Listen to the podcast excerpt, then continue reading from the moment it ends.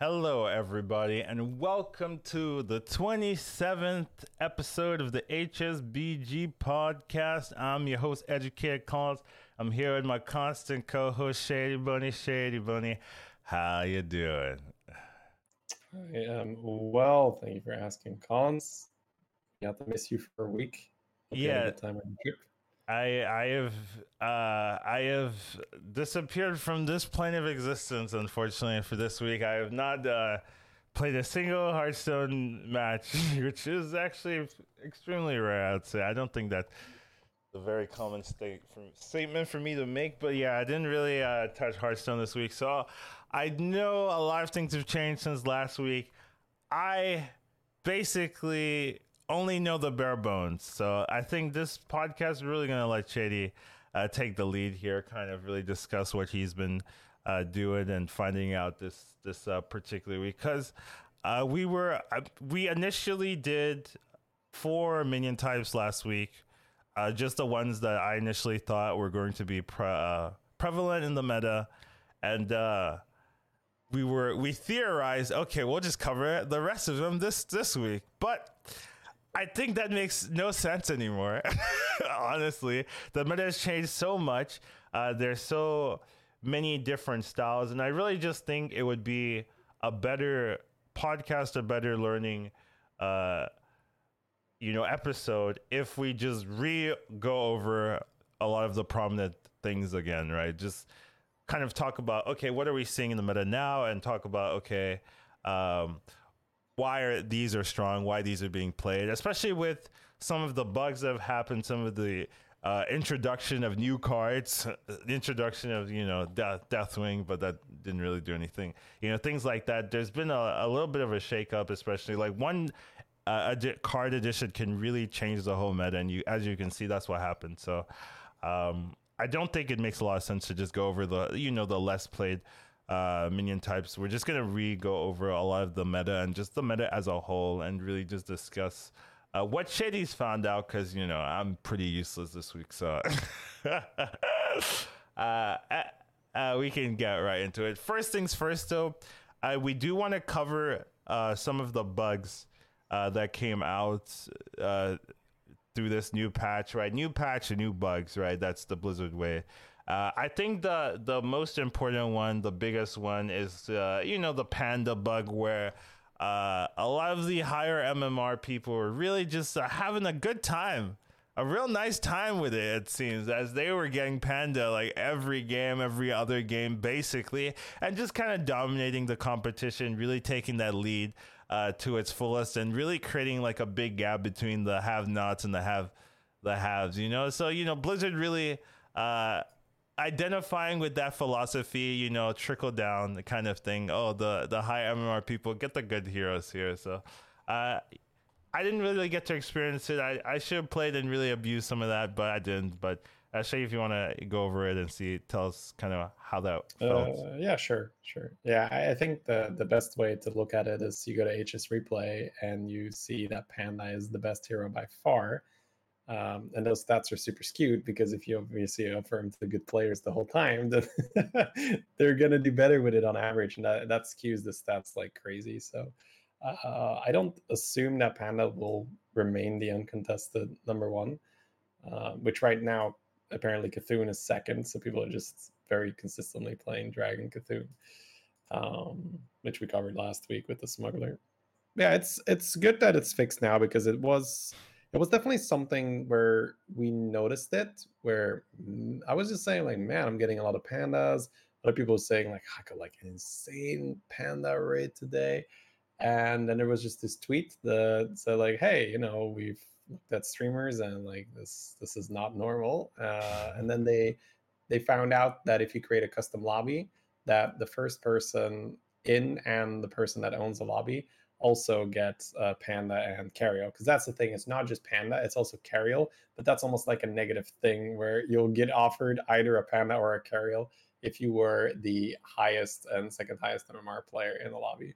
So yeah, pretty uh, pretty weird and pretty. This is one of those things where we tell people like you know put on your tinfoil hat, but then it actually happened. Right? We have these like for years people are saying like, oh, what if there's like hidden arena MMR? What if they manipulate something where they give better heroes to the people that like buy skins and like, and then it's like finally something like this happens and it gets through. It's like, oh my god, it actually happens. they give better heroes to higher MMR people. So yeah, TLDR is it's fixed now, but very particular bug, very weird, very specific. The two highest MMR yeah. people getting uh, new hero. I, I would just you know from an I feel like an outsider this week. Honestly, like I like I'm like ah oh, you know I I feel like this bug is not fixed because the they still get to keep their MMR. It's not like oh yeah let's oh, revert right. the MMR. Yeah. Like there there's gonna be some lucky SOBs who who are like, damn, my MMR is so high. I got Panda every game. I'm a Panda expert now, and damn, this is yeah. gonna be nice. I don't even have to play anymore. I'm like top ten. You know, there it's not really fixed because there's gonna be lingering uh, kind of yeah, ramifications sure. of, of people just being able to abuse uh, like really strong yeah. heroes, right? Theoretically, the strongest hero in the game, and just having that that uh, buffer or or that uh, you know that space to really uh, mess around and do whatever they want. Yeah. And people that really spammed and really understood yeah. the meta were able to farm a lot for sure. Yeah, and, and we can we can see that the uh, there's actually two people already on 11k, mm-hmm. and then there's a couple people close with 10.9, and then a few more people with 10k, and already rank 14 is not even 10k uh, when there's a couple people on 11k or close to. So yeah, that definitely shows like that that chasm that's already been just smashed in there. Where you know, if you are rank one EU, you were literally getting Panda every two games, or every other game, basically.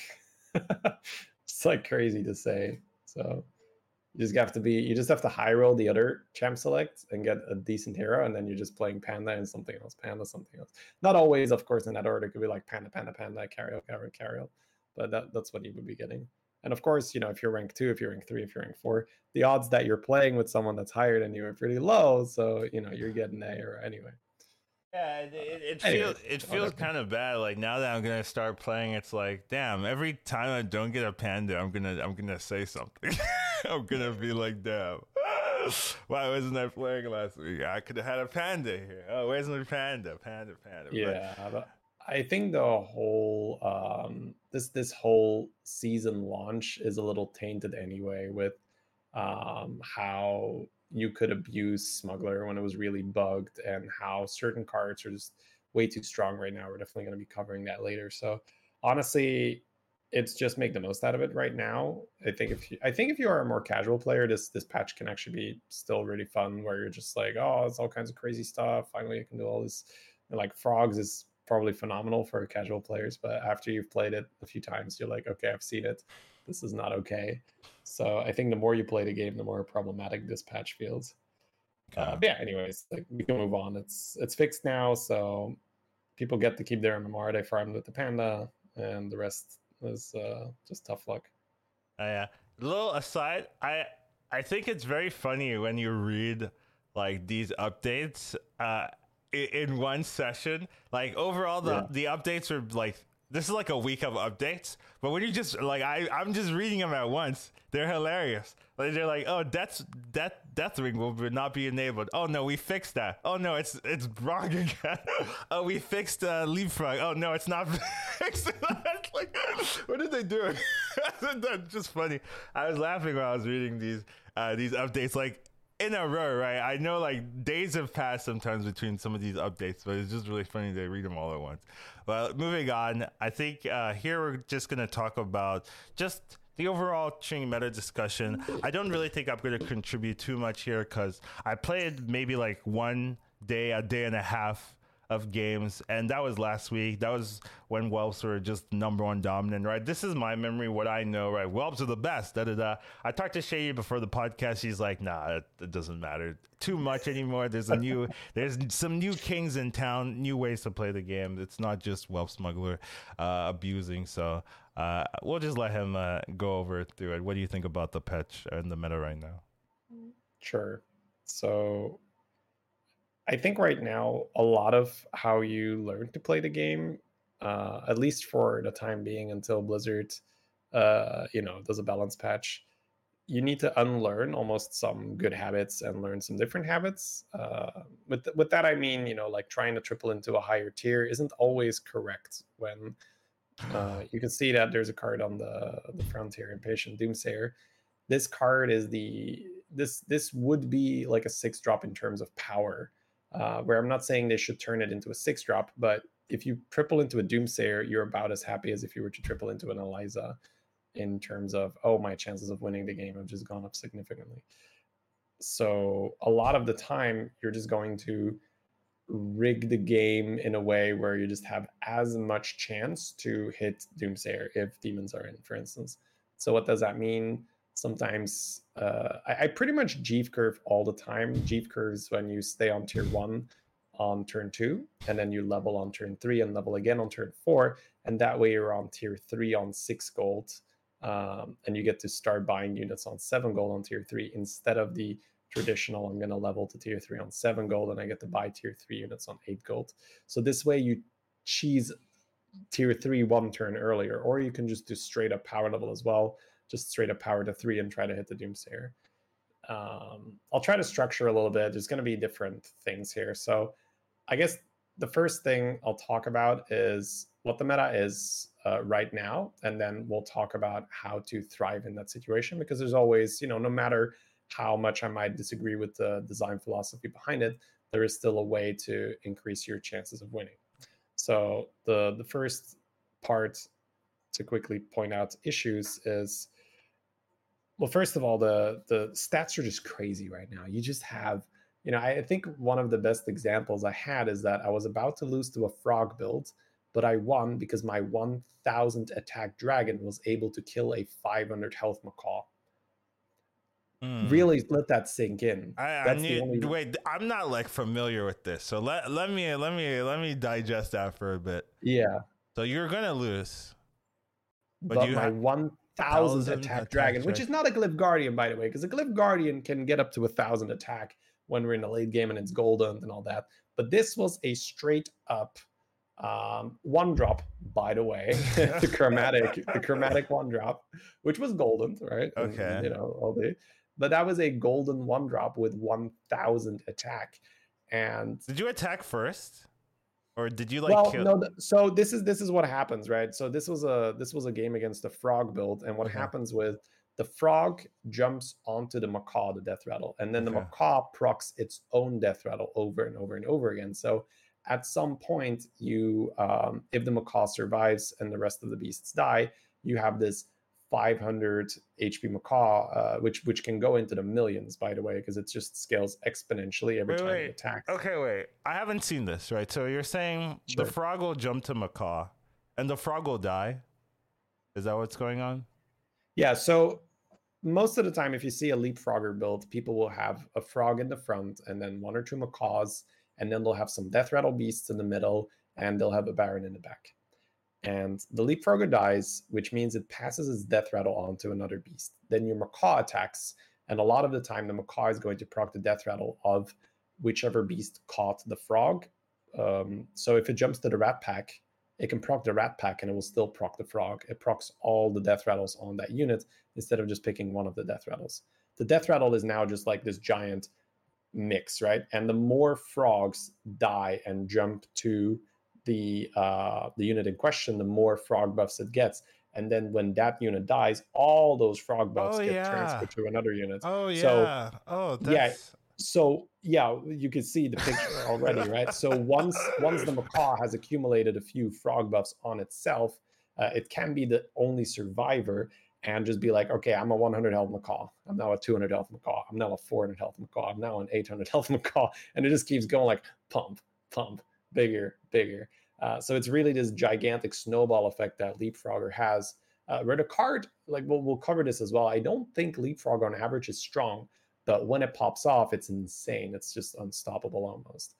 And uh, yeah, to, to just come back to the anecdote in question. Right uh, to point out how silly the meta is. Like the only reason I won that fight is because my 1000 attack right. dragon was able to kill a 500 health macaw, and I just don't like that. I don't like that we're in this meta where these numbers are not um, a once in a whole meta kind of thing, right? Getting a 1000 attack unit, I feel like shouldn't really be a thing.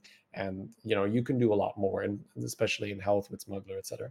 So, um, my my complaints, I, I would say, is that there are too just strong, uh, the cards are too strong on too low of a tier, which removes this huge, uh, cool aspect of BGs, which is how am I going to level while staying alive? That that's pretty much what Battlegrounds has been since its conception. Maybe like the very initial meta where mechs were so strong, there was no reason to level past tier four.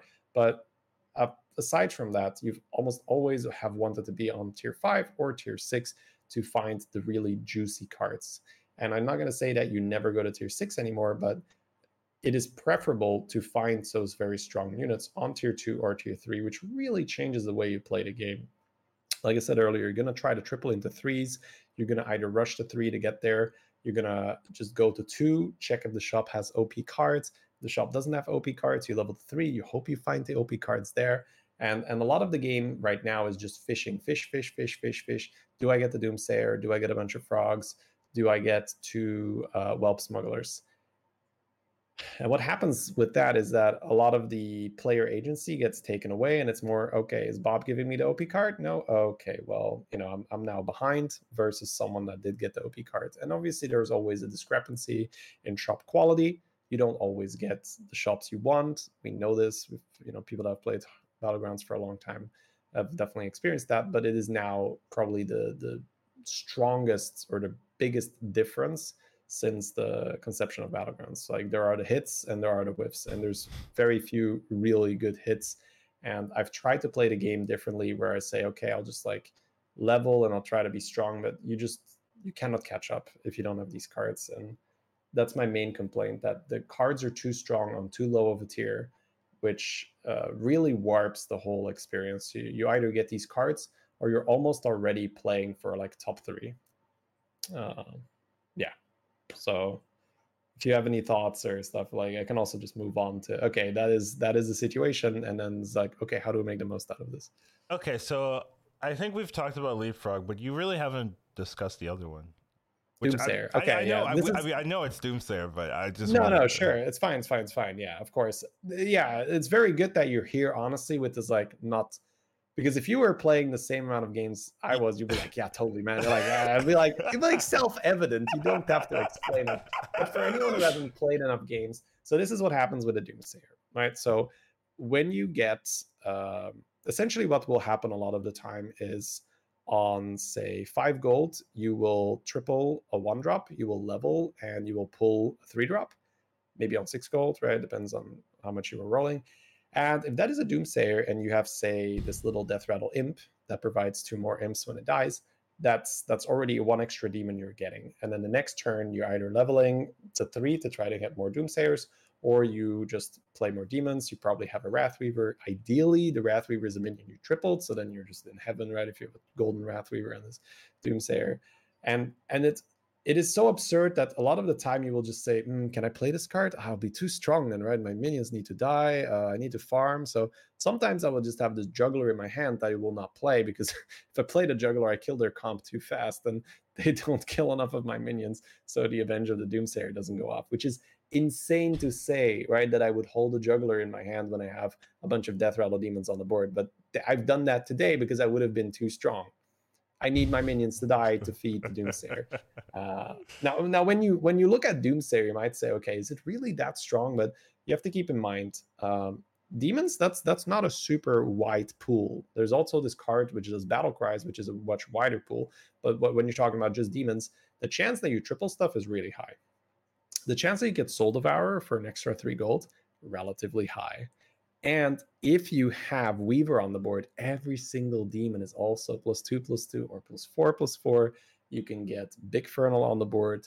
Later on, you can have an Urzul on the board, which every single demon is then going to start pumping like plus eight, plus eight, or more. So these are cards that can either be tripled. You can just roll a Mal'Ganis if you're on tier four. It's just all kinds of craziness happens. So usually, what happens when you get an early Doomsayer is you're going to stay maybe one turn on tier four to just stabilize, just try to get the Mal'Ganis, um, try to get some Imp Matrons, and then it's just go to five, go to six. and the Doomsayer will just it can pull six drops if you're on tier six, so you can just get the Felbat straight away. You can try to get a golden Felbat. It can pull Amalgadons, uh, and even if it does none of that, it will just feed your Big Fernal, feed your uh, Wrathweaver, and feed your Urzul, which is the five drop demon that consumes a demon from the shop every time you play a demon. And and there's just no way to keep up with that kind of economy advantage, which also simultaneously, if you've set up properly, I will say, uh, I think that Wrathweaver is a huge part of playing demons. I think a lot. I point this out on my stream all the time when I see people with a Doomsayer but they don't have Wrathweaver, and I end up beating them. It's like, yeah, they don't have a 100 100 Wrathweaver. A lot of the time, I stay on tier one. I try to force that Wrathweaver pair to then triple it later, and and a 100 100 Wrathweaver is not an exception. That's actually very common. I had a 120 or 130 uh, HP Wrathweaver uh, earlier today. And this is just because you have one or two Doomsayers, or even you know, if you're really lucky, you get a Golden Doomsayer, and then you just keep it on your board the whole game until maybe the last fight. Because that thing is just farm, farm, farm, stats, stats, stats, gold, gold, gold. And it's, it's just batshit crazy broken. Your entire game gets accelerated. You can't just have a card that provides you with both strength and economy. Like this is yeah, this nonsense, right? You can't just give someone unlimited money or you know close to unlimited money and unlimited powers. It's like uh, like mean, what the hell, right? I, mean, so, I, I, wouldn't like say no. I mean. Yeah, I mean, but that is what we do in this meta. Honestly, oh, like, oh right, people are not. I think that was no. my last game before I went offline. It was just like, okay, I tripled into a Doomsayer. I was like, okay, this was cool. I ended up losing like that game. Like funny enough, like well, second I got second. I called a called out a loss with an early Doomsayer. Uh, but my opponent like 100, 100 deflectos and some crazy shit. Uh, anyways, um, yeah. So that's like I'm gonna try to keep the ranting to a minimum. No, no, no. I like them. I like them. I, I, you know, uh, keep on the rants. You know, get loud. Get, you know, sometimes we we need we need someone to slap us in the face and say this is wrong. And uh, I, you know, I don't know, uh, but I appreciate it. yeah, it, it, just makes me a little sad. Where I feel like the meta we had right before Shutter was Shudderwock was introduced was mm, amazing. Okay. Shudderwock kind of left a little bit of a like annoying, uh, you know, tainted that meta where it's just like, okay, you know, I hit, I faced the Shudderwock, so I took 30 damage.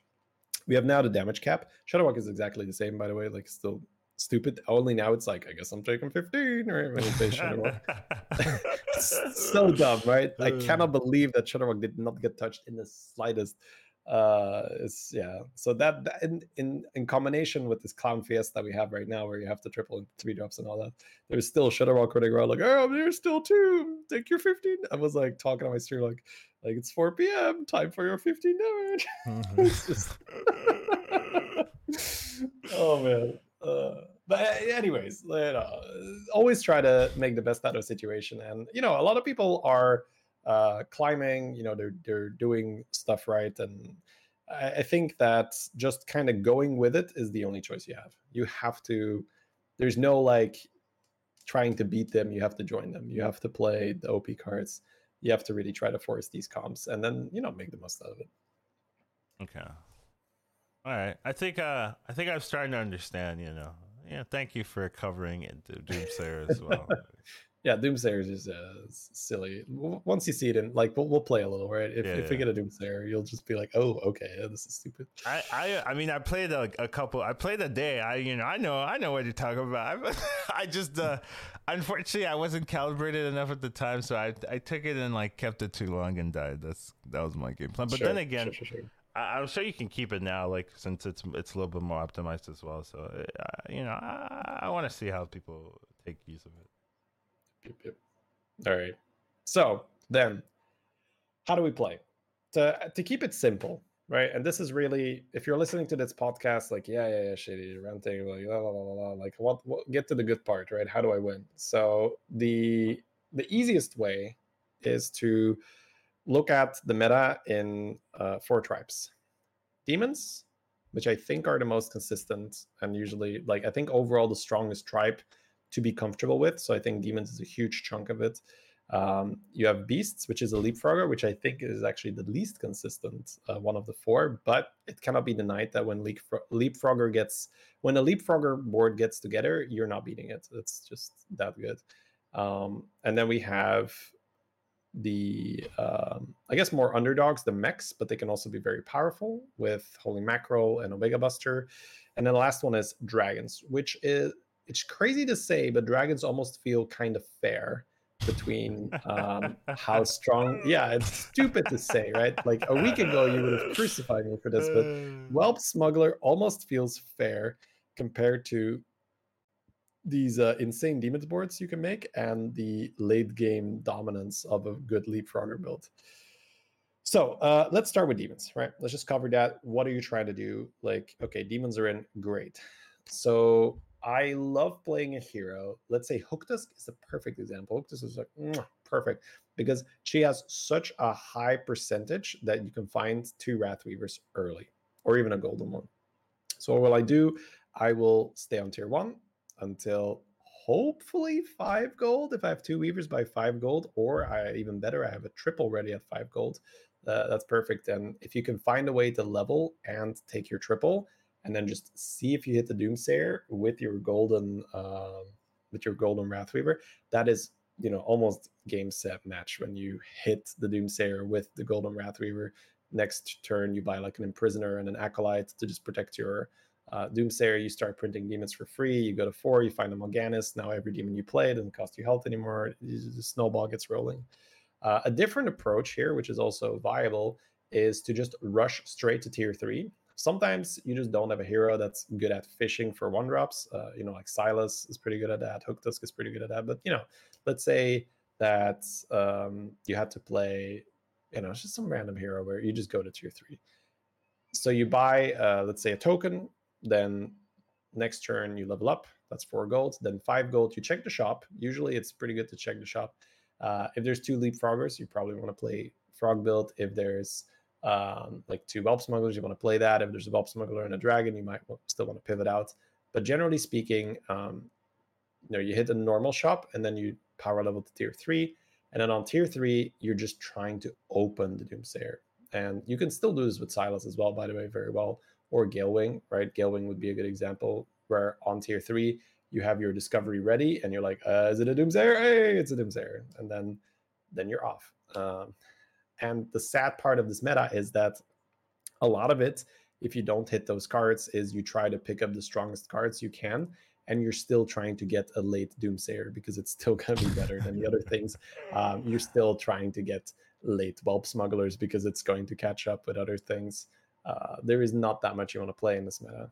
So that's that's one part, right? Um, so let's cover what happens once you have it because you know people always make this meme out of it like oh yeah the doomsayer you won. And yes of course you're in a great position but can you still lose? Yeah of course you can still lose.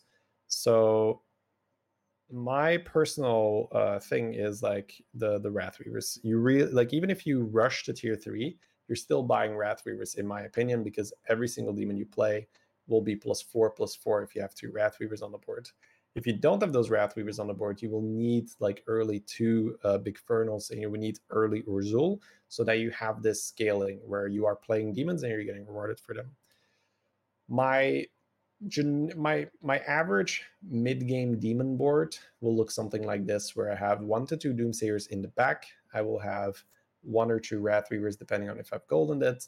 I'll have a Mal'Ganis, so that's like four to five spots covered, and then the rest is just food.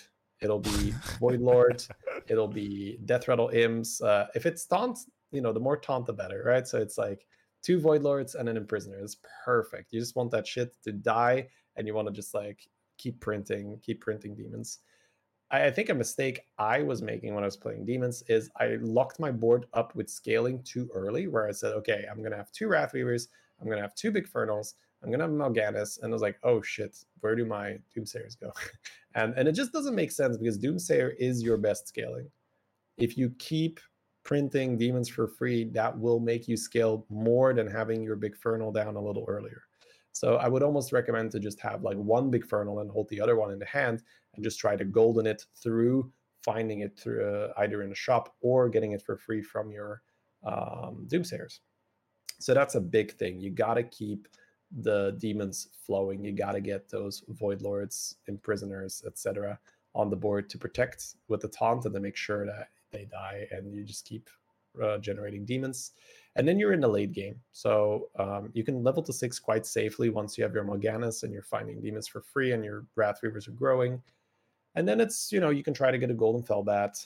Um, you can try to get a golden Urzul. Uh, and you're finding golden selfless, you're finding Baron. And then eventually, you know, if you haven't golden to your Doomsayer, you can cut one or two doomsayers where you just say okay this uh, i switched into just having huge minions because i let's say i golden my Bigfernal i have this golden result nothing is really dying anymore uh, okay time for the doomsayers to go and then it's just pump pump pump demon demon demon uh, and you just get these huge stats and your your weak spot is that your Urzul is taunted so people will try to cheese you with a spore so that's where you try to argus other demons that's where you maybe play a ghoul that's where you play the selfless and and you counter that um, and it's very it's very consistent. I think if you have early two Wrathweavers in a lobby where demons are in, it's pretty easy to get top two, top three.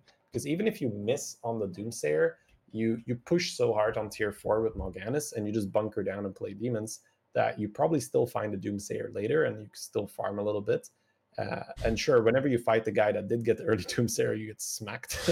you, ho- you hope that you survive, and the other people get smacked harder if they failed because uh, you know the next one we'll cover is Leapfrogger, and that build is very popular, but it's this really high uh, hit or miss rate, and uh, you can kill a lot of people that are working on their Leapfrogger builds before they are strong. Uh, and you can do that with just regular no doomsayer, double wrathweaver, Mal'Ganis, demon spam.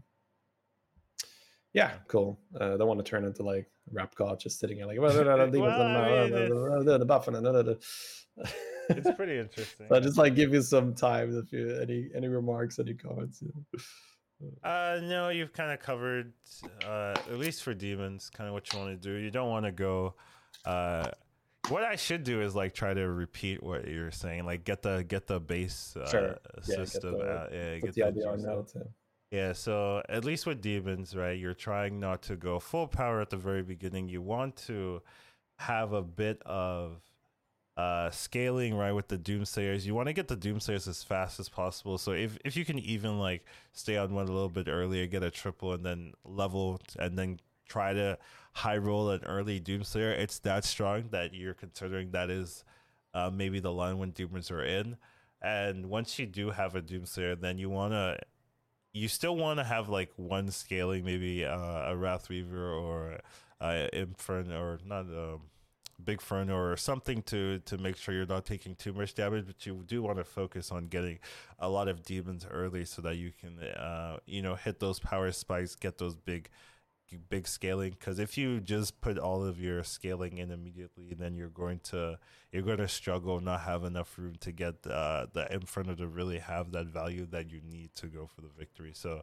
you do yeah. want to at, at some point you just notice the doomsayers are procking maybe one or two like if let's say you have two doomsayers and you get like two demons per round, then you're doing it wrong. Yeah. Put it that way. And that happens if you're like, oh, two huge Bigfernals, two huge wrathweavers Mal'Ganis. Is like, okay, what's dying at that point? Yeah, so you want to focus on scaling at least for the initial point when you're not feeling like too too pressured, but then at some point you do want to like start putting everything in, making sure that you are strong so you can contest with the other people getting their builds online and then going for the victory. So I think that's kind of at least for demons kind of what you want to be looking at. That's what I got from your, you know, your speech there. Uh, yep. That's uh that's a good that's a good takeaway for sure. Okay, uh, so yeah, I, I, said we were going to cover Leapfrogger next. Right. Uh, Leapfrogger is something that looks absolutely crazy. Uh, so first of all, let's let's cover how it works. Whenever Leapfrogger dies, it passes on its death rattle. Uh, it gives sorry, it first of all gives a friendly beast plus two plus two, the golden version plus four plus four, and then it passes that death rattle on to its targets. So what really happens is if you only have one frog and you don't have golden macaw, you don't have baron, that death rattle feels fine, whatever. It's even like a bit slow. It doesn't really do much because it's just like one beast dies, one death rattle gets transferred. One beast dies, one death rattle gets transferred. What starts happening when you have Baron or even Golden Baron, Macaw, Golden Macaw? You have, oh, this death rattle gets triggered four or five times. Boom, boom, boom, boom. All those death rattles get smacked onto different beasts. Um, the moment you have a few of those frogs stacked on the same minion and like a macaw attacks and triggers that minion, you have three to four frogs that get procced at the same time with then a baron. So then that is in that times two, that's like six to eight frogs. If that is a golden macaw that goes off two times, that's like 16 frogs. And you can see how this runs out of control incredibly fast when you have things that accelerate uh, death rattles, such as barons, such as macaw, golden macaw. The um, the ideal end game lineup, uh, and of course I might be off a little bit here, but this is going to work at least very well. Is let's say you have a taunted golden uh, leapfrogger. Also, just reborn on all your beasts. Every time you hit the snake, you just reborn a beast, which makes the comp even more consistent. So you can have this taunted golden reborn leapfrogger in the front, and then you just have, say, two macaws, two rat packs. That's five, and then you have maybe this uh, rat that gives you a death rattle taunt when it dies, and a baron. And then what happens? You just have so many because the rat packs are crucial in this kind of lineup and and it feels counterintuitive at first because you're thinking wait i've played Goldrinn for all this time i know that when i'm playing Goldrinn macaw i don't want extra death rattles what's the difference here the difference is that you're not leading with your macaw procking your frog you're leading with the frog dying and then you have the baron which helps you spread the frog death rattle around so it jumps onto different minions then if it's reborn, it's going to come back, die again. Again, it uh, puts another two or three frogs across your board, depending on if you have regular Baron or Golden Baron. And then it's time for the Macaw to attack. The chances that it's going to pick a Death Rattle beast that doesn't have a frog yet is very small. So that Macaw is going to proc the Death Rattle beast, which is either going to, you know, spawn the taunted rat or it's going to spawn a regular rat from a rat pack and uh, also proc the frogs that were on that death rattle beast. Now, if you're lucky, that macaw stays alive, and it also probably caught some uh, frogs, which then, if that macaw stays alive until it's time for the macaw to attack again, it starts healing itself, and it's it's this very silly uh, experience. Um, yeah. But even if you're not lucky and the macaw, the macaw ends up dying, you have so many uh, extra beasts with the two rat packs in the back or the rat pack and a Highmane if you if you didn't get two rat packs that uh, as long as your baron stays alive long enough you've accumulated so many uh, death rattles that you will have something silly like your rat pack dies and suddenly you will have like a 30 30 rat a 20 20 rat a 15 15 rat a 40 40 rat and then like that 40 40 rat dies. It transfers all its stats onto another token and you just very very routinely have these 200 health tokens and it's extremely hard to beat. Uh, the, the most common counter is zap but if quilboars are in all you need to do is put some gems on your baron boom your zap doesn't work anymore. Cool story bro. Um, so that that's that is very frustrating because if they have sufficient taunts that you don't just insta, insta snipe the baron they will the damage will have been done where enough frog death rattles have been spread that even if you snipe the baron it's it's too late. The snowball is rolling and they'll just get way too many frogs for you to handle uh, yeah. So that's the that's the good part of it. This is the this is what happens when things go right. When things go wrong when you're playing frogs is you're rolling and it's like where is the baron? I need the baron. Because the the build doesn't really work without baron. That's the that's the downside. Uh, if you don't have a baron you know we talked about how this build grows exponentially which means that if you never get to the point where that one frog rat death rattle turns into two frog death rattles it's very hard for those frogs to spread around and you don't actually create more. It's just like this okay kind of buff thing that is uh, going around. It's not um, it's not this oh one frog turns into two, turns into four, turns into eight, blah blah blah blah. So yeah, that's that is the biggest issue whenever you're playing frogs, and this is why a lot of people trying to hard force frogs they die because they don't find Baron or they didn't get the Macaw or they only got one regular frog and yeah, so I would not actually recommend playing this build if you love gaining MMR, but it is it is an absolute shit show that you will want to witness at least one time before they nerf it. So yeah, if you haven't done this yet, you know, go ahead and you know, you know, you don't want to, you're not afraid to lose some MMR. You can, you can just force it. You can just buy some frogs, buy Macaw, take the reborn snake whenever you see it, and then either triple into a Baron or go to five and roll for a Baron. And it's yeah, it's it's quite something when it comes together. Uh, yeah, very very strong end game build. Probably the strongest build, um, hands down. Like I've, I've, sometimes I just have these, you know, 90 health dragons, and I'm just like, oh, I have no chance against this Leapfrogger build, which is pretty dumb, right? When you just look at your board and you're just like, you know, it can even be a lot more. I I, I think I had my Taragosa was like a 180 HP, uh, 100 plus attack dragon. I'm just like, oh, they don't have a chance. uh, yeah, very sad. So, all right. So, any uh, observations or questions for for beasts, or do you want to move on to well?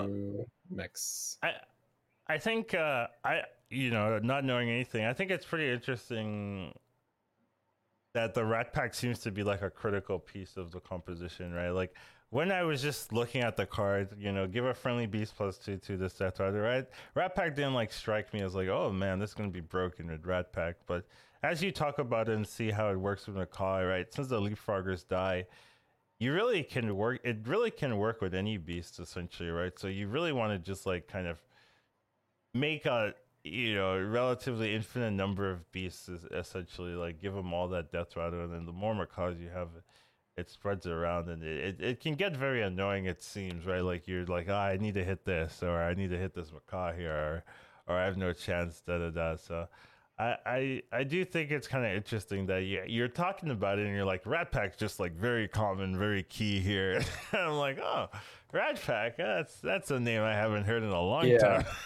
you'll uh, you'll you'll see it as well where if they don't have the Rat Pack, they just run out of things, and yeah. the frogs don't keep going. But when they have a Rat Pack, they just never run out of things. It just keeps jumping from one rat to the other. Yeah, that's pretty interesting. I don't know. Uh, looks like uh, it sounds all annoying. I got to be honest. Uh, the way you're describing it, it all sounds like very uh, annoying. Yeah. You just see it like you're essentially what you're hoping is like, please snipe the Baron early enough so they don't get a million frogs. But if they have proper taunts and reborns and stuff, you're just not getting there. You just know you're not killing. Like what you need is like a uh, you know, you've played like Majordomo, I have this huge Mega Wind Fury elemental in the front. That's oh. what you need. And just be like, all right, let it rip. Come on. Get through the taunts, insta snipe the Baron, get it over with. Uh, but if they get to attack with their macaws while the Baron is alive, it's like you're almost it's it's already over. This damage is done. There's too many frog death rattles on their board at that point. Pain. Uh, yeah, pain, pretty much. it's just pain. but yeah, a huge Mega Wind Fury, that's a good counter. So a Golden Zap, right? That is also pretty good because what you do is you just like proc their Rat Packs early. Uh, you like hit the Rat Pack, hit the 1 1, hit the Rat Pack, hit the 1 1. Or if they've only got the one Rat Pack, you maybe even snipe, you know, Macaw or uh, the Baron if they don't have gems.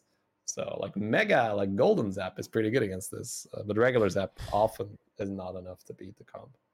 My question is, how often do you like specifically run Golden Zap and, and such like that? Yeah. So what I would say is, let's say you're playing this insane demon high roll, but you know the guy's got a perfect leapfrogger built that you don't, you're not big enough. Then you could just like spam on tier six, right? Because uh, you're ah. tier six really early. You just start buying zaps and holding them and be like, all right, I'm gonna prepare for this leapfrogger. gonna just bring a golden zap uh, to the party. Yeah, that makes a lot of sense actually. Yeah, yeah. I, I, could I could see that being it's pretty uh I never thought I'd say that, but yeah, like Golden Zap is actually pretty good against uh this what we're playing this meta. All right, all right. Uh I think I understand that. Um Alrighty. Any, any you wanna we're are we also covering dragons and the other mechs and dragons? Yeah, yeah, okay. Okay, fair enough. Okay, well then I'm good to go. You can lead the way. All right. Yeah, I guess I said we're gonna do mechs. So mechs, it's two. It's not necessarily two different things because they can come together. But um, you have Omega Buster mechs, which is pretty much like Goldrinn. You put an Omega Buster in the front, it dies, it buffs your whole mech board.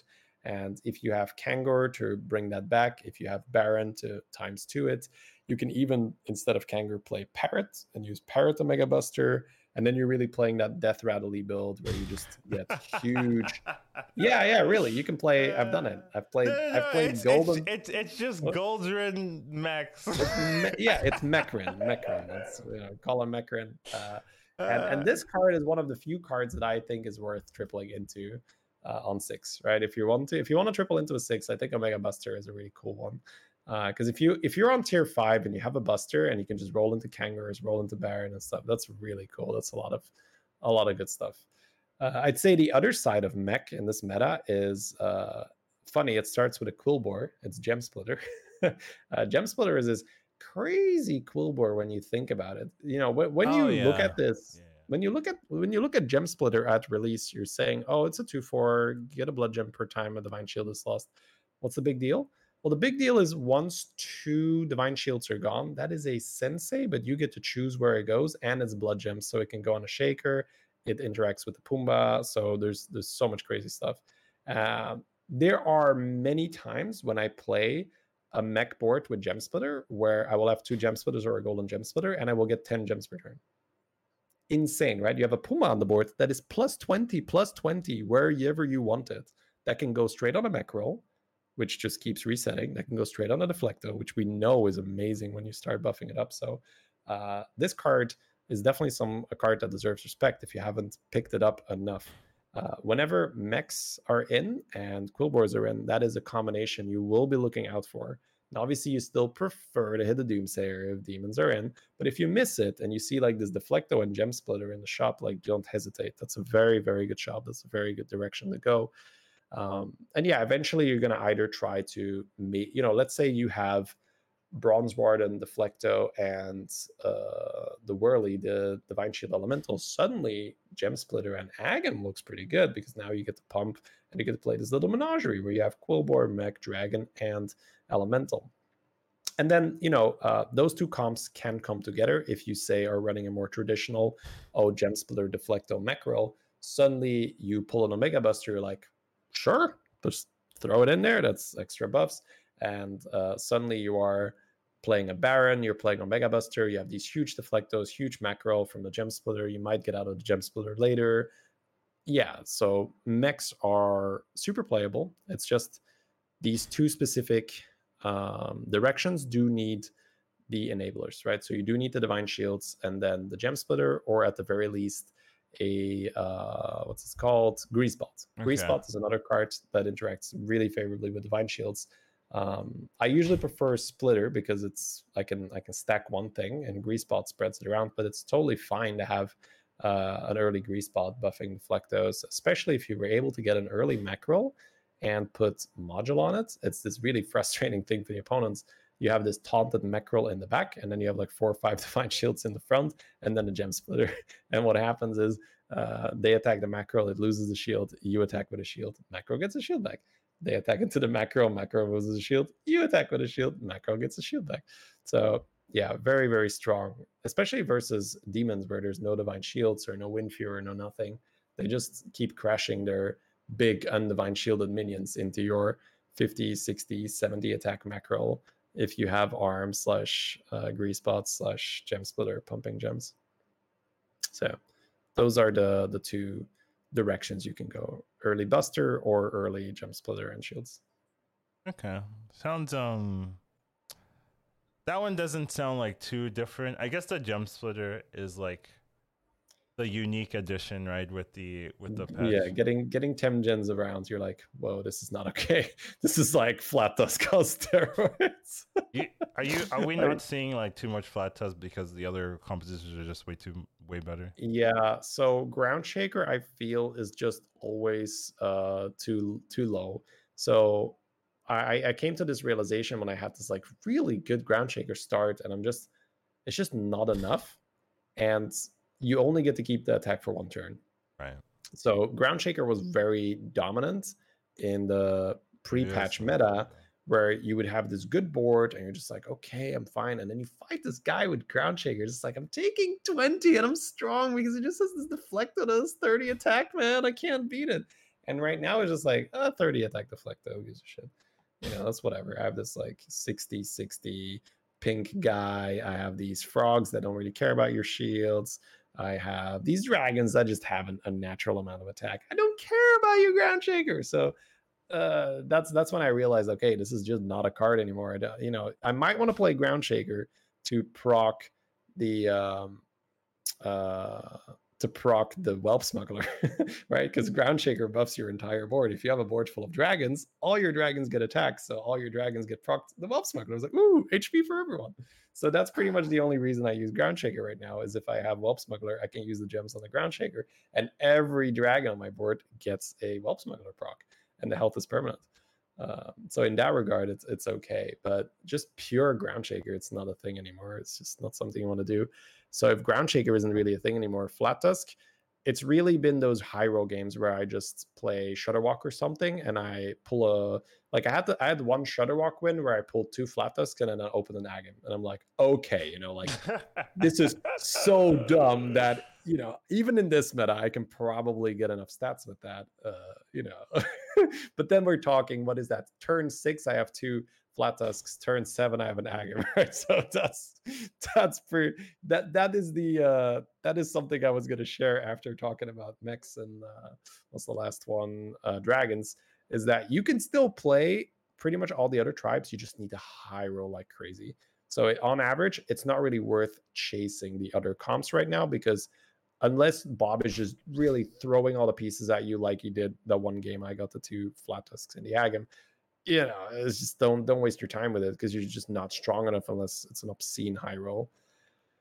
Uh, right. So that was mech, mm-hmm. right? Yeah. So yeah, we go to the last meta tribe, which is dragons, mm. and it's crazy to say, but dragons actually feel a little bit more balanced now. Where I th- I still think it's uh. BS how much HP you can accrue with Whelp Smuggler, but it's it's not as BS as how crazy demons scale. It's not as BS with how unbeatable beasts feel in the late game. Okay, I want to I want to interject here. Is that due to it being balanced like oh yeah this is like okay or is it due to just the other uh try oh no if if the others would get nerfed god no i don't want Whelp Smuggler to be a thing okay i just uh, i just yeah. want to clarify that it's not like yeah no no oh yeah sure, this is a sure. balanced thing i just want to make sure no, okay no, you're saying you can still so if you want my opinion on what I would want to happen is I just want Whelp Smuggler, Doomsayer, and Frog. I just want them nuked uh, out of orbit. I just don't want them to be in the game anymore because I I think that Blizzard might be too timid when they're going after these cards because what they've created now is not something where oh we'll just turn a two into a three right it's still like you get a lot of scaling very early so maybe Doomsayer Avenge 4, right? Sure, it's not as easy to trigger anymore. Uh, Leapfrogger, God knows what they're going to do with that. Whelp Smuggler, turn it into one health. Maybe, right? Those are good enough. I don't know. Because uh, right now you can do some pretty silly things with them. And then, then a new landscape will emerge anyway. And we'll have to see. But yeah, I, I guess those are my like nerf takes right now where Avenge 4 and Whelp Smuggler 1 HP, Frog, God knows what they're gonna do with it. Because I think those are the three cards they want to go after uh, if you're if you're balancing this meta. Uh, anyways, right. So we're not in that stage yet, or we're not at that stage yet. We are now playing the the Clown Fiesta meta where you have these like broken cards. So how do you get a good dragon game? The benefit, uh, especially in a non-demon game, I think demon games are very high tempo because people just get a lot of stars on their board very quickly because they're getting cards for free. So you get the level and you get to buy high tier things. So in demon games, I don't actually love doing dragons because dragons are a little slower to take a little bit more time to get uh, going. Uh, so let's say you're not playing a demon game. A lot of the time, people are going to be wasting their time trying to roll for frog comp, and you're just sitting there like chilling, getting your smuggler, getting your dragon pairs. And at that point, pretty much what I do in every dragon game that I have time is I fish for Kalecgos because there are little to no cards that abuse the whelp smuggler dragon interaction as much as Kalecgos because Kalecgos will give plus one plus one to your entire board of dragons, which is just phenomenal if you have a golden smuggler suddenly your Kalecgos buffs, it's plus one, plus five. Yeah, plus one, plus five per battle cry. That is ridiculous. All right. So until you're there, what are some things that you can play when you have an early Whelp Smuggler? So Whelp Smuggler plus the Chromatic Whelp that mm. works on its own. You're going to level. The Chromatic Whelp is going to gain attack up. Whelp Smuggler is going to give it HP. That's some free tempo. Uh, Taragosa is almost universally a great pickup. Uh, there's a lot of cool things you can do with Taragosa. Uh, one of my favorites is one that is actually a little bit bugged, where it sometimes works, sometimes doesn't. It's really, oh God, man. They, they actually said in the patch notes that sometimes Whelp Smuggler will not apply its buffs. They literally said that in the, the patch notes. They, they, they admitted that, you know, sometimes it's just not going to work, guys. it's just like you're not always going to get all the stacks you want. Tough luck. Uh, it's either that or you know you get too many stacks. P- take your poison. Uh, so yeah, I, will take this one version where you don't get too many stacks, uh, which is not true by the way. There's still some interactions. but we'll cover that. So I'm a bit all over the place. Let's get back to center here. Whelp Smuggler and um, Taragosa. You can Argus the Taragosa and put an arm down. And this is what happens. They attack the Taragosa. Taragosa gains attack. Whelp Smuggler procs, plus 4 HP if it's a Golden Smuggler. Your Taragosa now survives. She gets attacked again. Oh, two attack. Oh, look at that. Another 4 HP. Taragosa is still alive. And then after all that, she gets to keep the stats. So that's really, really cool. Now, this is the one that fails a lot of the time where I think it works for a couple of the attacks, and then it's suddenly like, okay, whatever. All these whelp charges, you're not getting them, bro. Uh, the arm stacks will stick because arm, you know, arm works normally. Um, arm is not something that is specifically to Taragosa. If you gain attack from the arm in combat, you get to keep it regardless. Uh, but the Whelp Smuggler triggers on each of the arm proc seems a little bit wishy washy, but it's still good. You're still gaining a decent amount of stats per turn. It's not as many as it should be, assuming you read the cards and the cards do what they say they do, uh, which is completely crazy. Can we just like take a moment to say that? Well, you know, you're gonna do this, and like you kind of have to guess how many stats you're gonna get because sometimes it works a little bit better than the other. one. Like, yeah, pretty crazy stage of the meta here, but I guess they just made a really difficult patch for themselves to mechanically make it work. You know, like the the engine must be suffering or like I yeah I don't really know like what's going on behind the scenes. Uh, regardless, right? That is one of the things you can do. What is another thing? A very, very easy mid game dragon thing to do is prized promo Drake. This is a 5 5 that buffs in combat mm-hmm. plus 1 plus 1 for every dragon you have on your board to the adjacent minions. If you have Taragosa, this is not a temporary buff, this is a permanent buff. So if you get either one Taragosa, two prize promos next to them, or one prize promo, two Taragosas next to them, that is very, very strong. Uh, but you can also just regularly play some gems. Uh, we'll, we'll come back to that later, why gems are very important. But usually, when you have a Whelp Smuggler, you're going to be buying every single gem generator you see just to put gems on your dragons. I can just cover it now, actually. Why? why so yeah, yeah. So this is this is the thing, right? Yeah. This is the one interaction that I know is still bugged, or uh, you know, why I think it's why I have a leg up playing dragons because I don't see a lot of people doing this when you have the 3 3 Quilboar that moves gems, every single gem is a trigger for your Whelp Smuggler. So if you are moving 10 gems from one dragon to another, that is 40 health without the gems. Every single gem is like ding, ding, ding, ding. Your smuggler goes like gem, gem, gem, gem, gem. So, uh, do you understand, Collins? Yeah, I understand, and that does not seem right at all. What? That is no. not right. No, no, no, no, no. That is well, okay. I can I mean, see it, in technically right. Way. No, I mean, yeah, it's.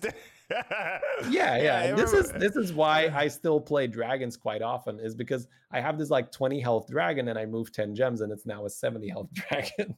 You're like, oh, you know, the first time we did that, it was like, chat, was that too many triggers. it felt like too many triggers. And then we did the math. I was like, oh my God, it's procking per gem. Uh, so you just what what I do, it's kind of like when you're playing Vol'jin, right? If you're playing yeah, high level yeah, Vol'jin, right. you're keeping track of your stack, right? Where your gems are. So you're just moving you're making sure all the gems are on one dragon, and then you just keep moving the stack from one dragon to another. You're just like, oh, 50 health, 60 health. It's just the stack keeps moving. So you're buying every single gem, and you're buying every single 3 3 Quilboar that moves the gem. And it's just, it's nasty.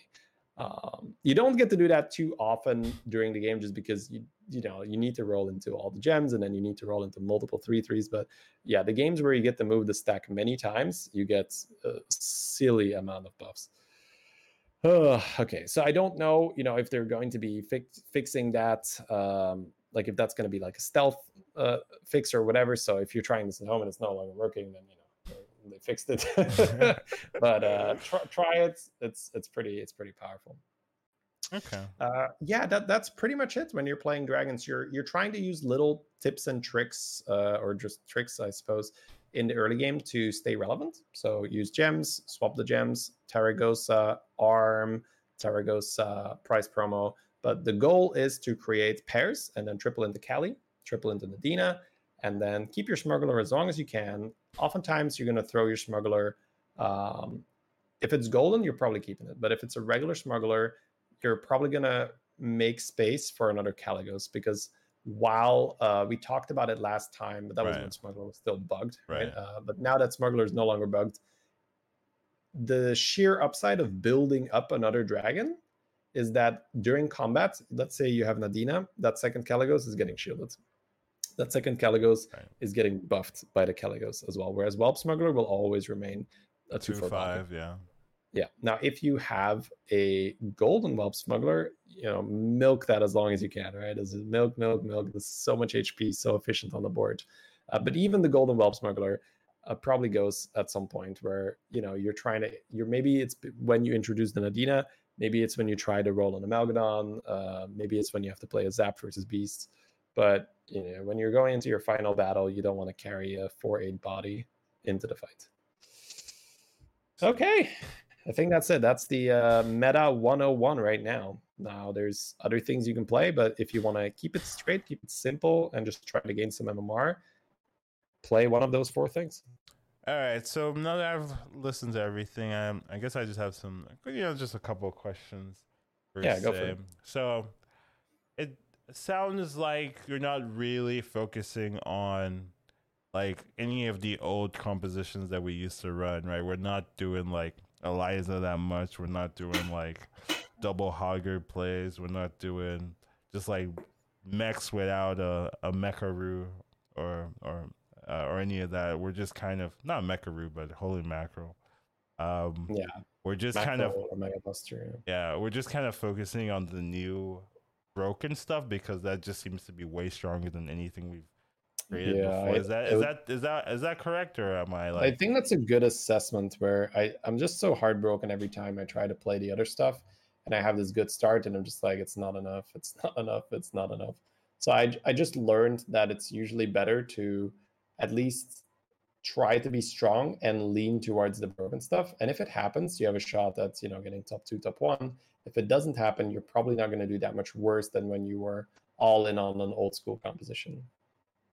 Okay, another thing. Um, seems like since we're not doing a lot of the old stuff, and it's more, uh, you know, leapfrogger, which is a two, uh, impatient, let's say, which is a three, you know, whelp smuggler, which is a two, right? And you know the mech stuff, it's a five, but you're only taking that if you're not going the other compositions, right? So it's a, it seems to be a lot of twos, a lot of threes, right? So it, it seems like maybe leveling is not like the most important thing to do, right? It, it's more like let's make sure we get the key pieces right because I, I, assume if you're trying to run a beast comp you don't have leapfrogger you're kind of like what am i doing same thing with a demons without the impatient you're kind of like what am i doing right? So it, there's more like a a focus on making sure you get those good uh, key deciding pieces more than like let's level get go early early five or something and see if we can make it work from there.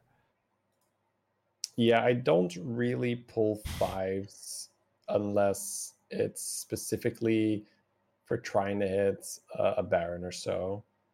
The um it's kind of a weird way to put it right now. I think that sixes are still okay, especially when you know Eliza and Omega Buster are in. You can still pull an Eliza for a little bit of tempo, a little pick me up, but you, especially when demons are in, if you triple, I I like tripling into threes or fours a lot more because then you can either triple into a four, pull Mal'Ganis, and then roll on three, get the Doomsayer, or you can early triple into a three, get the Doomsayer pop off. Let's say, you know, to give you an example, you can play Brann and you can have your curve where you're going to sit on tier one. You can find your tokens. Oh, that's a great you can question. Have your, you can have your true five drops. Sorry, go ahead. Oh, I you you finish your point and then I'll I'll you oh, gave sure. me another question. That's yeah. So you do that. You get your two five drops. You're on 10, 15 health by the time you pull your five drops, and you're trying to stabilize from that point. Or let's say you pull your five drops and then you drop to seven, eight HP. Uh, the reason why you drop so low is because people aren't doing this leveling anymore. Before the pre-patch, uh, or you know, pre-patch, you would be playing Brann, and everyone else was leveling as well. Everyone else was going for six drops as well. They were they had two elementals on their board. They didn't have you know Doomsayer and all this other stuff. They didn't have a bunch of higher star or like two to three star uh, things on their board where you would take significant damage if you were throwing these rounds. And there is not much. Uh, there's not much room after pulling those fives. You have to pretty much immediately hit like two mama bears or something and just pop off like crazy. So why take that risk if you can also not try to go for fives and sixes and you're just rolling and you're just like, oh, I guess I'll just triple into a four because of some tempo because I'm just trying to be as strong as I can be right now while I'm trying to hit these broken cards. So that is really the the meta right now. People are just aggro, tempo, put cards on your board, roll for the broken stuff.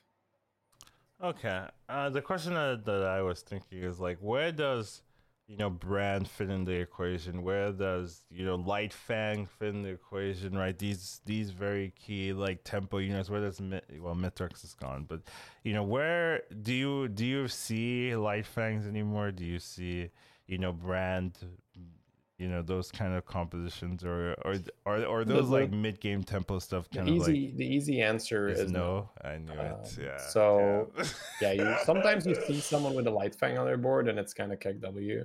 Okay uh, damn but I, have done I it where fang okay. I was playing light fang on curator. I actually had a curator win today um, where i had golden whelp and light fang buffed my curator and one dragon which then proc my whelp, which suddenly made the Light Fang worth it because it gave six health, which is kind of dumb. Where Light Fang was kind of just an activator for a two drop. uh, and obviously, if you if you're playing Reno and you get an early Golden Light Fang, you can probably still use that as tempo, right? That go to tier six. Because I guess that's the other thing that I still need to mention. If you somehow, let's say, you know, perfect example, you are Reno, you have this Golden Light Fang, you do have a lot of tempo um, you can go to six, and there's some cool stuff you can do on tier six if you're there really early uh, because of the new Murloc card, the 5 5 that isn't a Murloc itself, but that turns a Murloc golden in the shop. So, what you can do is just roll on tier 6, play with Brann, play with Murlocs, and you can use that 5 5 to target an Amalgadon in the shop and suddenly you have a golden Amalgadon on your board, which means you can play more Amalgadons without them having to triple. So it's not incredibly uncommon to have like two golden Amalgadons and a regular Amalgadon on your board, and that's obviously still works if you have Taunt, Divine Shield, Poison. That is a very good combination of things to have. Um, funny enough, sometimes not enough for frogs because you know they have the Rat Pack and they just keep coming, so the Divine Shield Poison doesn't even do that much. But for the majority of the other comps, if if you just have a crap load of tempo that allows you to go to tier six and Murlocs are in, you can just have a lot of fun. You can also just use that 5 5 to make a golden primal fin, put the golden primal fin in the shop, buy it, have a Brann on the board, play golden primal fin, pull four Murlocs, get some, you know, like huge Begurgles, Seers, find more Dong, uh, pull a six drop from the golden primal fin on top of all of that.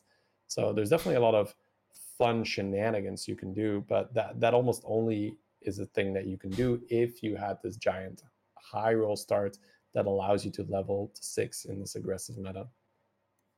Okay, okay, okay. So basically, you're not really seeing too much of it. Yeah, you don't really see Lightfang Brann. Okay. Good to know. Good to know. I just wanted to ask since you did mention Brann. I was like, oh yeah, Brann. That's mm-hmm. a good card. I wonder if people play that. And it Seems like nah. Get out of here. get out of here with your Brann nonsense is what I'm hearing. But okay. Get out of here, Grandpa. We don't play Brann anymore. Yeah, feels bad, man. Back in my day. All right, so those are the four, I guess, main Yeah. like archetypes. Um, I, I guess another like little thing I can I put a elementals are something that that works sometimes, Uh-huh. uh, especially when let's say you're playing a lobby where you have no uh dragon, no beast, no demon. That's people's just like okay, wait, what do we do now, right? What do we do? I'm like, uh, which one is in? Oh, mechs are in, but mechs are not like the insanely, insanely uh, OP ones. Uh, so you can still outscale mechs with elementals there are there's actually a really cool thing you can do with master of realities which is not something Master of realities, huh? Okay. this yeah this is the six drop so Yeah, yeah. i had a game on and and this is something that i theory crafted uh and and i think xqn tweeted about it um where master of realities is like complete garbage until it's not and then it's a god so for those of you who don't even know what this minion is i, I don't blame you uh, it's a six drop which we don't see very often in this meta it is a six drop and it is a 4-4 i believe it starts out as a 4-4 and whenever an elemental gains stats, it gets plus one plus one. Mhm. Now, traditionally, if you were playing elementals, at least what I did as an elemental uh, pivot is I would be strong, and then on tier six, I would get Hamuul, I would get Garr, I would get Ragnaros, and it's this huge one or two turn pivots where the um, the Ragnaros come down, the Garr come down, you have the Brann, you play Hamuul, the shop is full of elementals, pew, pew, pew, go, go, go, go, go. And now that Garr isn't the thing anymore, that is very hard to set up. The Garr was such a big part of that transition that I don't really like doing tier six elementals anymore. Now, what you can do, however, is if you have Party Elemental, Molten Rock, Majordomo, all these things still gain stats. And every time anything gains a stat, Master of Realities goes ding, ding, ding, plus one, plus one, plus one. So anytime you play an elemental, when you have Majordomo, Party Elemental, and Molten Rock on the board, that's plus one, plus one for the rock, plus one, plus one for the Molten Rock, plus one, plus one for the Domo. So it adds up very, very quickly. And especially if, say, that elemental was a Smogger, then the Smogger buff itself will also, uh, you know, check that box for Master of Realities. So I was playing a Millhouse game where I tripled into Master of Realities, and then I had Brann, I had Domo, I had Party Elemental, I had Molten Rock, and then it's just you know pop, pop, pop, go, go, go, buff, buff, buff. Um, Nomi would still also work in those lobbies where you're just competing with the mechs. Uh, you have this new elemental Dazzling Lightspawn, which is a 4 5. This card, I, I find it difficult because it's like, yeah, you have it on the board, and yeah, you get some big elementals, and then like your elementals stop dying, and then it stops scaling, and you're like, huh, this is weird, uh, you know. Uh, so it feels like Dazzling Lightspawn. It's not really something you play around completely. It's more just you play it and then you try to get Nomi, or you play it and you try to get either that Master of Realities buff or or whatnot. But the Dazzling Lightspawn comp on its own won't really uh, won't really get not there. not that dazzling is what you're saying. I hear you. No, no, does not dazzle me away with its uh, performance. The uh, the cool thing about Dazzling Lightspawn, however, is if you have demons in the game and you have a good start, you can try to put Dazzling Lightspawn on your board for a little bit to carry it and let the Avenge proc, which is easy if you're making a Doomsayer work. Uh, and then you have big elementals in your shop, which is very good for your Urzul and your Bat later on if you're going to be consuming the shop, it's nice to have the high stated uh, elementals in the shop to consume. So that is a little a little side note that we'll give. Uh, but yeah, so that's elementals where you can either do that Master of Realities thing, which is a little bit more niche, uh, or you can just play Nomi, or if you're really really really far ahead and you're a Janus or something, you can still try to make Ragnaros work but then don't look at Master of Realities. That's just going to be Rag, Amalgadons, Hamuuls, nothing else. Just pump, pump, stats, stats. Uh, Pirates is another tribe that you don't really see, but sometimes it can work. Once again, it's in those lobbies where beasts are banned, demons are banned, dragons are banned. You'll start to see some other tribes suddenly um, take some wins. And a really cool thing you can do with pirates right now is you have APM pirates with hoggers, and then you have a Peggy on the board.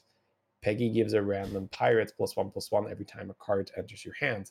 So you can see that this can go crazy if you say have a flat tusk on the board and two hoggers. It's like buy, buy, buy, sell, sell, sell, gem, gem, gem, buff, buff, buff. The Peggy is just going plus one, plus one, plus one, plus one, plus one, plus one, plus one. Because it doesn't matter if it's a gem, it doesn't matter if it's a minion, if it's a card, if it's a coin, right? It'll just give plus one, plus one. So that's uh, that counter goes up extremely quickly when you have two hoggers and a flat tusk. So that's that's something I've seen. Uh, and then obviously you still have your salty looter on the board, which is getting plus two plus two every time you play a pirate. Yeah, that, that can add up very, very quickly, but it's it's just more difficult to set up. You don't get two hoggers that easily. Uh, you don't get, you know, like every everything compared to oh, I found a doomsayer on tier three. It's just so lackluster, right? you know, just like compare this composition, right? One composition needs to find one unit on tier three. The other one needs to find two five drops, probably want the golden Peggy, probably want the golden uh, salty looter, right? You need to be alive by that stage. So it's just, it's almost unreasonable to play this when demons are in. It's just like, why do that to yourself? Uh, and then we have Quilboars, which I don't think Quilboars are really a thing right now. Like, obviously, if you high roll a golden Pumbaa and two Charlies, yeah, sure, especially when demons and beasts are out, like just pump, get some stats. But unless you're high rolling it like crazy, I would not want to go down the road of just having a full piggy board, no matter how no matter how much Bob really wants to uh, wants to sell it to you. You can you can buy it as long as it's the best tempo and then try to do something else as fast as possible because it's usually just a death trap. It just ends with you being like, all right, I've got two dynamic duos, I've got two bannerboars, I've got a shaker. It's like, yeah, okay, it's not doing anything. It's not good enough. You're poking it with yeah. a stick saying, do something. yeah, like, come on, Quilboars, do something. do something. Feels bad. Okay. Uh, but it seems like, yeah, demons kind of take the cake of that beasts are like second place, but less consistent. And then uh what did the other the other tribes don't matter, you know. but uh well, Dragon Mech, right? Yeah, Dragon Mechs Mechs are also pretty powerful if you especially with Omega Buster early.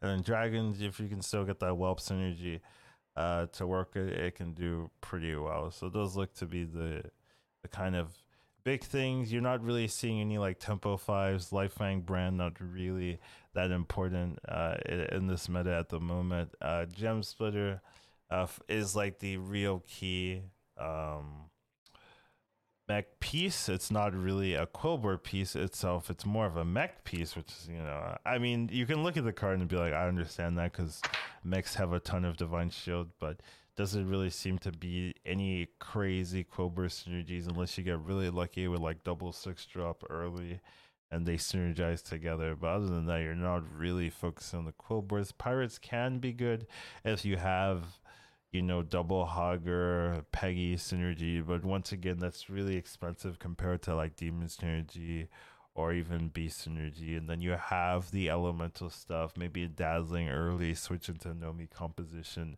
If you can get uh demon synergy once again with a dazzling you can do that to have something to eat but not really the main focus right they seem to be like supporting uh archetypes here just get that quilboar to help the mech get the elemental to help the demons you know just avoid pirates in general we didn't talk about pirate scam at all, even though that hasn't changed. It just seems like you're not really looking for Eliza in that yeah. way. You're so not looking for the other If you get a full Exodia come together, that still works, by the right. way. It's just a lot harder to do that in a meta where people are hitting you in the face so early. So uh, it's, yeah, it's just very difficult to set up for the six. But if you get, I, I had a semi Exodia comp earlier, I believe, where I had Golden Baron, Golden Eliza, Chad, regular Eliza, two Skellies. Like I might be naming one too many, right? But it was essentially six units. So two Skellies, two Elizas, Chad Baron. Yeah. Okay. So so that would normally have won a lobby. Oh, it didn't win. Oh. No, no, no, no, no. So Oh. I, I fought I fought uh, a Millhouse with the Master of Realities setup, and he just had this 200 health Master of Realities, uh, 150, 150 bra, you know, elemental in the front. So it was just too fat. Now, if I had double golden Chad, golden Eliza, that's- golden Baron, yes, right. But we are we are stretching this, right? Like how often did you used to get that? And it's it's harder now, I would say, with the less time you have if people are smorking with with demons. So yeah, it's one of those things where yeah, it can work, but once again, you have to be high rolling it like crazy.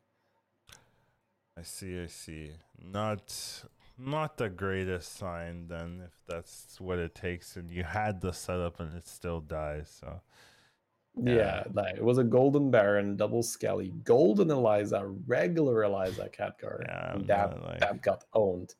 that wasn't even close. I got owned. Okay, well, it's good to know. A lot of uh, interesting things. Just a, it seems like a complete shakeup of the meta, uh, generally, right? It's not necessarily like if you skip the patch, you don't know the meta, and you're playing like randomly. Oh yeah, oh there's new patch. Let me try. Oh, I yeah, you know. will you will lose like crazy Yeah. if you're if you're going in blind if you don't have the the knowledge what you need to force. Damn. I'm going in blind shady. I mean, no, I'm not. I'm here. Yeah, I'm not, here, not anymore. I guess that's true, you know, but like theoretically. Plus, I just gave you the Yeah, the- you get- TED talk I on the know. meta, dude, you know.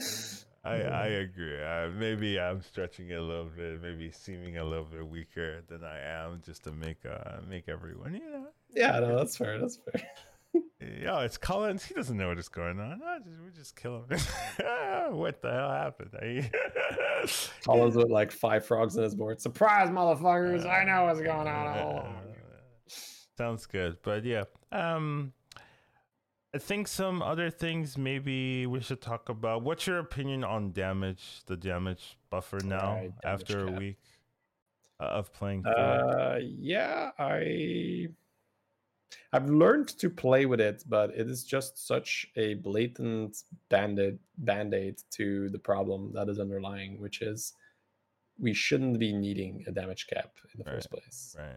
I don't want Shudder to be a thing where it can hit you for crazy amounts of damage out of nowhere. I don't want Death Rattles to deal more than one damage where, oh, my opponent has a coiler. Like I had a Reno that had a early golden coiler and I was like, oh, I guess I'm taking 15. Like that's that mindset that that like, oh, you know, I guess we're taking the the maximum amount of damage here. It doesn't feel good. Um, I've been using it a lot of the time where I'm just like, oh, I cannot die here 100%. Okay, let's do some stuff.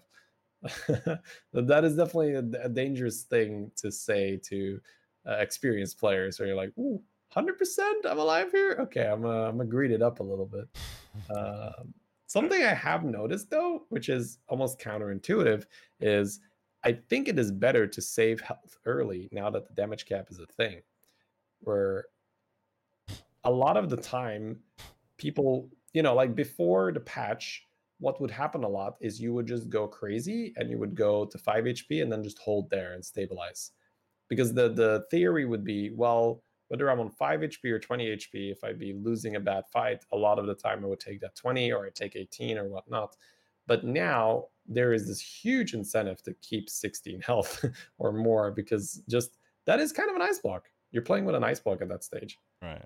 If if everyone is al- if everyone is alive and yeah ice block is very good. So it's something that i uh i think it's also just how the meta evolved in this like more tempo-y uh because people are this is just a natural byproduct. What happens when fives and sixes are shit?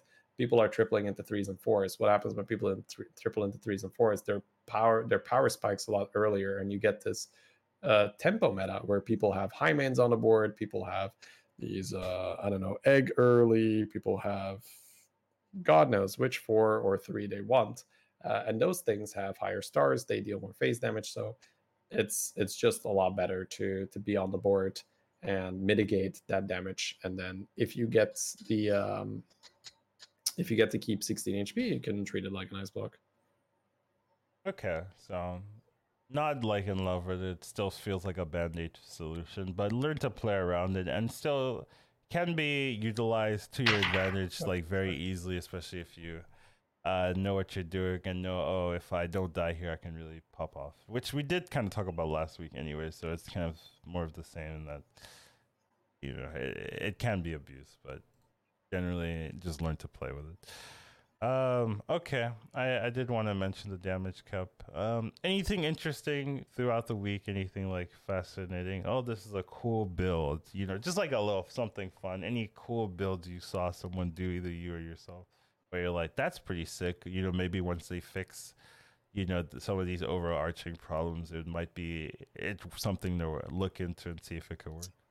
Yeah, yeah, I did mention them, but maybe just a little emphasis on that uh, Millhouse Majordomo Master of Realities uh, party elemental stuff. That's that's very very fun to play because right now Millhouse benefits a lot from the reroll elemental, the five four that gives you a free reroll every time you play an elemental. So your turns can get very long very ridiculous. If you have a Brann, you can find the um, the four four elemental that puts elementals in your hand, the four four elemental that puts elementals in the shop, every reroll is almost free because you have that 5-4. It's yeah, very, very fun, very crazy. And the other one is just being on tier 6 and getting a bunch of golden amalgadons. Like that is also something that's not super meta because it's a bit harder to do. But if you do get there, the 5-5 guy that turns a Murloc Golden in a shop is it's very powerful on tier 6. Like I think that they will not nerf that. Like you know, that's not some that's not a card people are complaining about. So let's say they do nerf the three problem cards we mentioned earlier, Doomsayer, Whelp, and Frog, if they if they nerf those three, then we might be going to tier six more, and then people might be like, "Wow, this this fish guy is kind of annoying." People just have this board of golden amalgadons out of nowhere. Uh, you can go quite crazy with it. Uh, that seems pretty interesting. Okay, I think we've covered a lot of it, right? Um, don't really feel like there's anything we haven't we missed, right? Like it's a little bit different, right? We're not like specifically going card by card over yeah um all of the patch, but I think this is more of a this would be this is a better format to have than like oh yeah let's cover all of the the Murloc cards that we added. You didn't mention Murloc, did you? Mention Murloc mm, at all? Actually? I didn't. Well, I mentioned Murloc in that it's the tier six stuff, but it's a good. Okay, it's a good. It's a good tribe that you bring it up here because there are some Murloc boards that do really well, especially when you are uh, not playing as Beast because Beast is hard to counter with poison because of all the death rattles.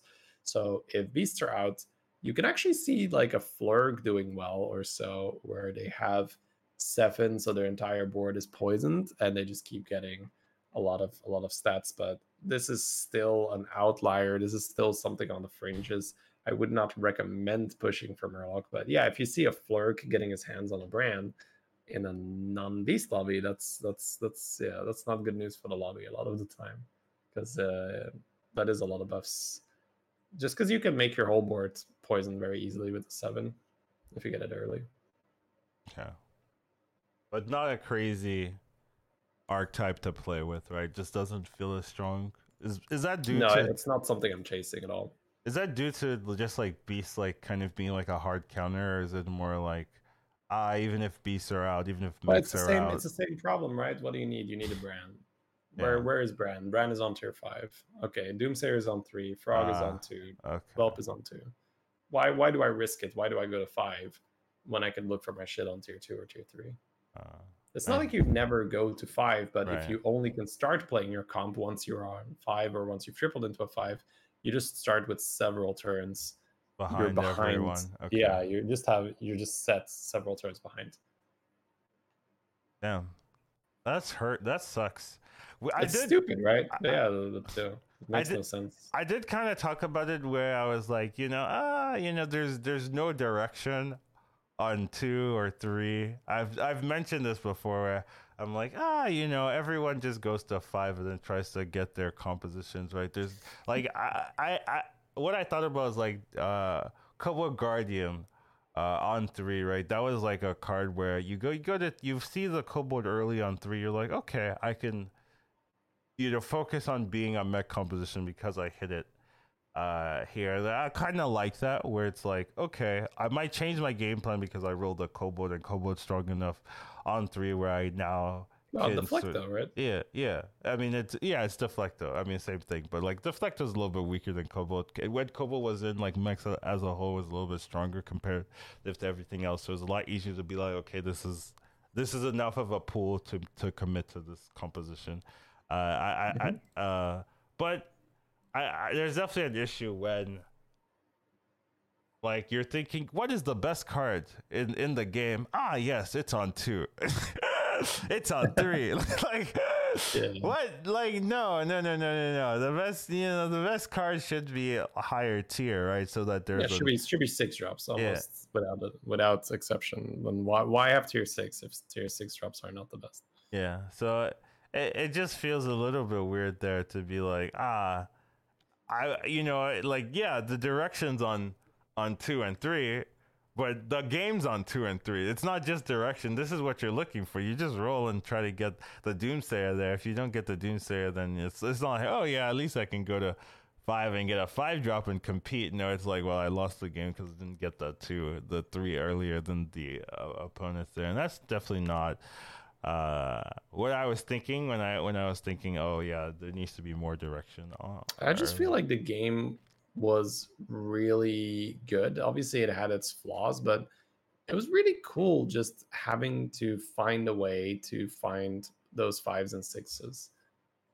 Just, you know, that was your whole game, right? Like, find a way, make it happen, stay alive, and level to six. Like, just that was such a cool experience. Like, that was probably the best Battlegrounds I played in my entire Battlegrounds career, is when I just learned to play with the cards I was given, level when the cards were not good enough, and then make the most out of it, get to tier six, and then just have this one turn where I find direction, pop off, right? Be it with Eliza's, be it with Ragnaros, be it with Kalecgos. And that's just a really cool aspect of the game that that rarely happens in today's meta. Yeah, that's that's definitely unfortunate there, but um, you know, you I guess you learn with it. You try to you know overcome. Yeah, we'll we'll see, right? Like I do assume that it'll get a lot better once they nerf these uh these three cards. If they nerf it, right? You know, you never know if they're. Actually... I mean, they did a preemptive announcement, so obviously after me saying, "Oh, they'll they'll nerf tokens for sure," uh, I want to be a little bit more cautious. I, I you know, I just want to reiterate, like, or re-emphasize how insane it is that Shudderwock was, you know, an entire patch came out and Shudderwock was not touched. You know, neither in the token department nor in the hero power department. It's just like, you know, this hero is just routinely dealing 30 to people on like turn seven. Yeah, let's let's just keep that this you know, just like think about it. A hero that is routinely dealing 30 damage to people on turn seven. Pretty good. No changes nothing. It's just insane to me. So after after that not getting nerfed, I cannot say with certainty that these three cards will get nerfed, which is uh very sad. I wish I could say with certainty, but you know, I I thought I was certain that Shudderwock would get nerfed, and here we are. It's exactly the same. yeah, so that's um that is definitely you know a little disappointing note to to end on there. But hey, uh, theori- uh, theoretically, it should get nerfed. It should be better. We should have a healthier meta. I wouldn't say I haven't played it, but I wouldn't say this is the healthiest meta. so far, well, let's find out, Carlos. Let's go play some games. Yeah, just in the description. But that shall be it for our uh, podcast. Just like a week plus review of the meta as a whole and uh, things like that. Make sure I thank Shady because I didn't really contribute too much here, which yeah, sometimes that's all the podcast. but but yes, uh, you find us at uh, you know HSDB uh, HSBG podcast at Gmail if you want to send us something and. We have our streams if you want to say hi or whatever, or say, you know, how this podcast has changed your life. I really like those messages. You know, I don't get them enough. So, you know, just feel free to send uh, send that you know draft our way, right? You know, it doesn't have to be perfect, right? You know, I know you've been working on this draft, rough draft for a while. Just you know, just send it here. I'll I'll appreciate it. Doesn't even need to have words. but yeah, uh, thank you for joining us, and uh, hopefully we'll see you guys next week. And take care of yourselves, and have a wonderful rest of your day. See you guys.